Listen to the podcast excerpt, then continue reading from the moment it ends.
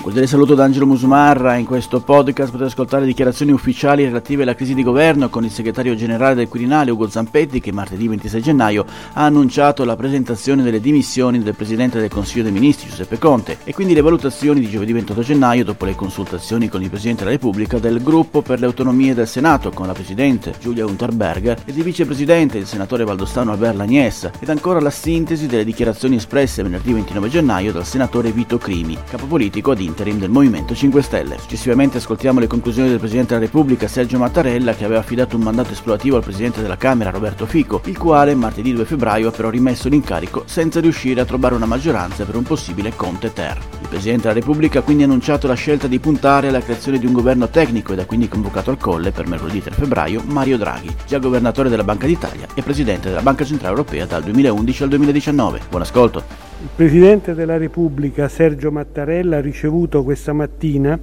al Palazzo del Quirinale il Presidente del Consiglio dei Ministri, professor avvocato Giuseppe Conte, il quale ha rassegnato le dimissioni del governo da lui presieduto.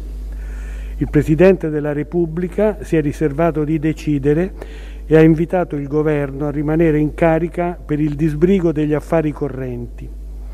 Le consultazioni avranno inizio nel pomeriggio di domani, mercoledì 27 gennaio. Eh, siamo il gruppo per le autonomie e abbiamo confermato al Presidente Mattarella il sostegno di qualsiasi formazione di governo purché sia fortemente europeista e abbia nel programma la tutela delle minoranze linguistiche e le, delle autonomie speciali.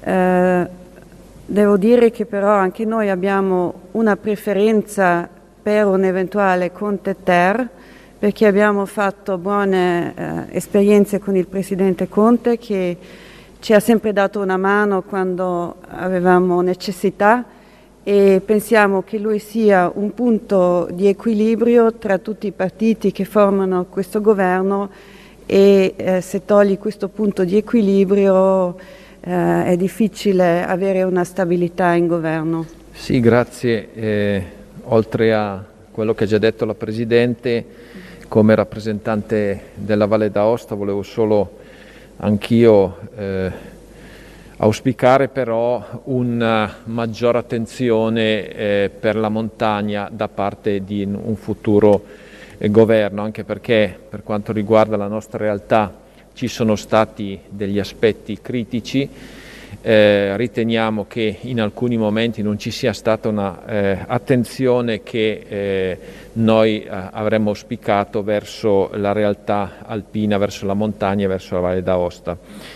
Io mi sono permesso di eh, suggerire al Presidente della Repubblica di, magari per superare questo eh, diciamo, eh, riduzione di sensibilità, magari di eh, prevedere un maggiore equilibrio nella rappresentanza territoriale del prossimo elenco delle, dei ministri nel futuro governo. Quindi un eventuale mio appoggio sarà anche eh, conseguente ai reali impegni che il governo si vorrà prendere nei confronti della montagna, delle, della realtà alpina e per quanto riguarda la Valle d'Aosta anche degli importanti tavoli tecnici appena avviati su temi a noi molto importanti.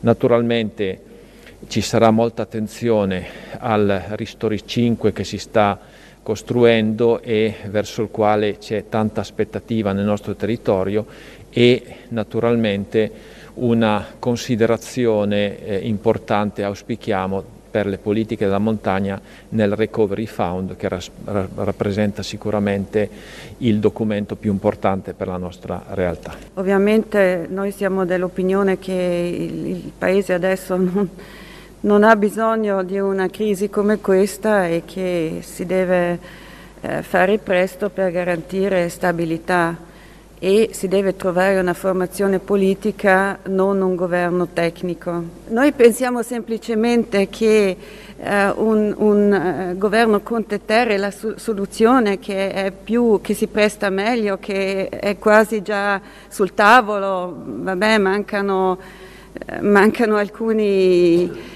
un, alcuni chiarimenti. Noi pensiamo che, che non è un, un, periodo per veti incrociati, che c'era una maggioranza che bene o male ha funzionato e, e che noi speriamo che riescano a mettersi di nuovo insieme. Pensiamo che sia la soluzione più semplice perché se vai a cercare un'altra figura di presidente eh, non so come reagiscono i diversi partiti. Se tre partiti grandi eh, preferiscono questo nome mi sembra che si, deve, si debba lavorare in questa direzione. Il Presidente della Repubblica sta guidando anche questa fase estremamente delicata con l'equilibrio e la saggezza che lo hanno da sempre caratterizzato. Durante la consultazione abbiamo espresso la nostra disponibilità ad un confronto con chi intende dare risposte concrete nell'interesse del Paese, con spirito collaborativo, per un governo politico che parta dalle forze di maggioranza che hanno lavorato in quest'ultimo anno e mezzo insieme, ma con un patto di legislatura chiaro davanti ai cittadini e che sia affrontato con lealtà. L'Italia, come tutti i paesi di ogni parte del mondo, sta affrontando nuove pericolose offensive della pandemia, da sconfiggere con una diffusa, decisiva campagna di vaccinazione a questa emergenza si aggiungono una pesante crisi sociale, con tanti nostri concittadini in gravi difficoltà e pesanti conseguenze sulla nostra economia. Queste ulteriori emergenze possono essere fronteggiate soltanto attraverso l'utilizzo rapido ed efficace delle grandi risorse predisposte dalla Unione Europea. Come è evidente, le tre emergenze, sanitaria, sociale, economica, richiedono immediati provvedimenti di governo. È doveroso quindi dar vita presto a un governo con un adeguato sostegno parlamentare per non lasciare il nostro Paese esposto agli eventi in questo momento così decisivo per la sua sorte. Dai colloqui svolti qui al Quirinale in queste 32 ore con le forze politiche e parlamentari emersa la prospettiva di una maggioranza politica composta a partire dai gruppi che sostenevano il governo precedente. Questa disponibilità, a me manifestata nel corso delle consultazioni, va peraltro doverosamente verificata nella sua concreta praticabilità. A questo scopo adotterò con immediatezza un'iniziativa.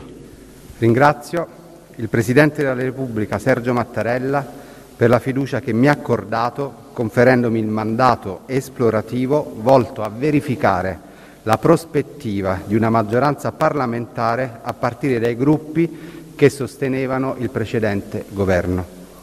Nei prossimi giorni sarò impegnato nel confronto con gli esponenti di queste forze politiche.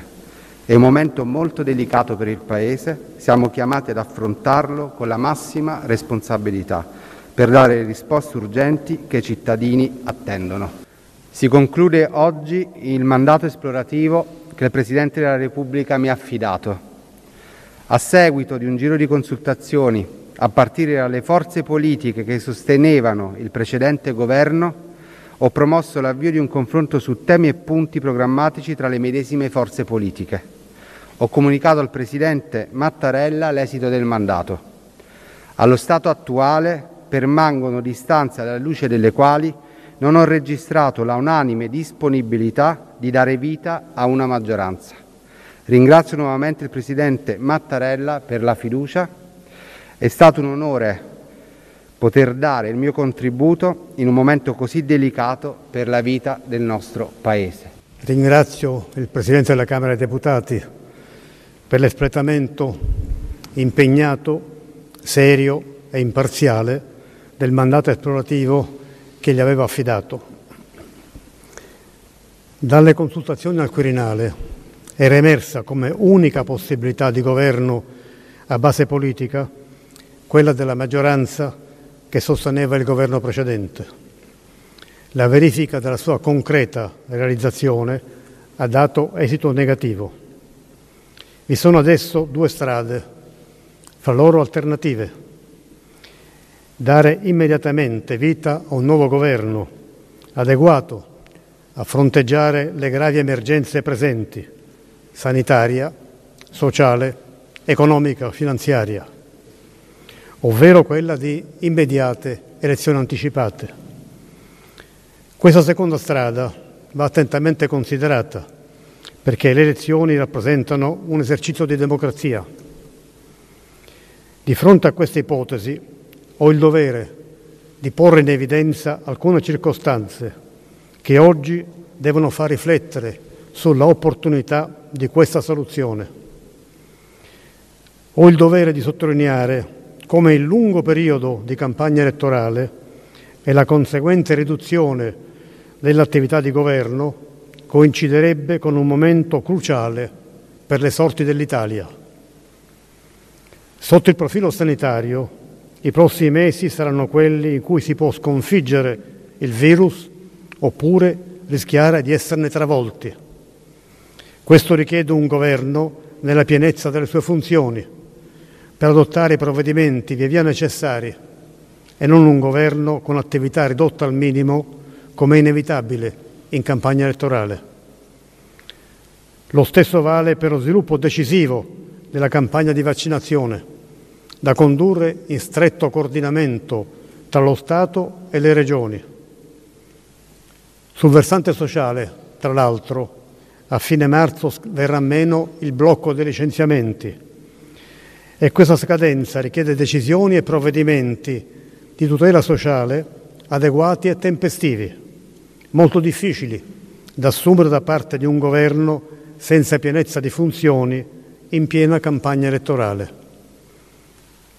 Entro il mese di aprile va presentato alla Commissione europea il piano per l'utilizzo dei grandi fondi europei ed è fortemente auspicabile che questo avvenga prima di quella data di scadenza, perché quegli indispensabili finanziamenti vengano impegnati presto e prima si presenta il piano, più tempo si ha per il confronto con la Commissione.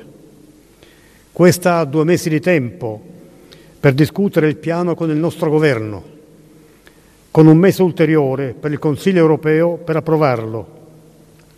Occorrerà quindi successivamente provvedere tempestivamente al loro utilizzo per non rischiare di perderli.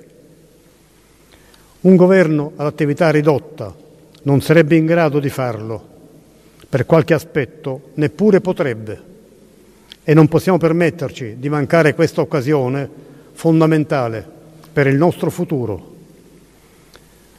Va ricordato che dal giorno in cui si sciolgono le Camere a quello delle elezioni sono necessari almeno 60 giorni. Successivamente ne occorrono poco meno di 20 per proclamare gli eletti e riunire le nuove Camere. Queste devono nei successivi giorni nominare i propri organi di presidenza. Occorre quindi formare il governo e questo per operare a pieno ritmo deve ottenere la fiducia di entrambe le Camere. Deve inoltre organizzare i propri uffici di collaborazione nei vari ministeri. Dallo scioglimento delle Camere del 2013 sono trascorsi quattro mesi, nel 2018 sono trascorsi cinque mesi. Si tratterebbe di tenere il nostro Paese con un governo senza pienezza di funzioni per mesi cruciali, decisivi per la lotta alla pandemia, per utilizzare finanziamenti europei e per far fronte ai gravi problemi sociali. Tutte queste preoccupazioni sono ben presenti ai nostri concittadini che chiedono risposte concrete e rapide ai loro problemi quotidiani. Credo che sia giusto aggiungere una ulteriore considerazione. Ci troviamo nel pieno della pandemia. Il contagio del virus è diffuso e allarmante e se ne temono nuove ondate nelle sue varianti. Va ricordato che le elezioni non consistono soltanto nel giorno in cui ci si reca a votare, ma includono molte e complesse attività precedenti per formare e presentare le candidature. Inoltre, la successiva campagna elettorale richiede inevitabilmente tanti incontri affollati, assemblee, comizi. Nel ritmo frenetico elettorale è pressoché impossibile che si svolgano con i necessari distanziamenti.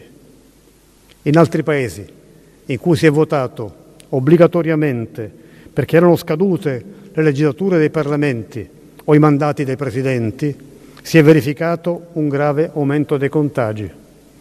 Questo fa riflettere, pensando alle tante vittime che purtroppo continuiamo ogni giorno, anche oggi, a registrare. Avverto pertanto il dovere di rivolgere un appello a tutte le forze politiche presenti in Parlamento perché conferiscono la fiducia a un governo di alto profilo che non debba identificarsi con alcuna formula politica. Conto quindi di conferire al più presto un incarico per formare un governo che faccia fronte con tempestività alle gravi emergenze non rinviabili che ho ricordato. Ed è tutto per questo podcast, grazie per il vostro ascolto. Se ritenete interessanti i contenuti che avete appena ascoltato potete condividerli utilizzando i canali social di Aosta Press. Per ogni comunicazione potete scrivere a podcast-aostapress.it. Al prossimo ascolto, buona continuazione, state bene.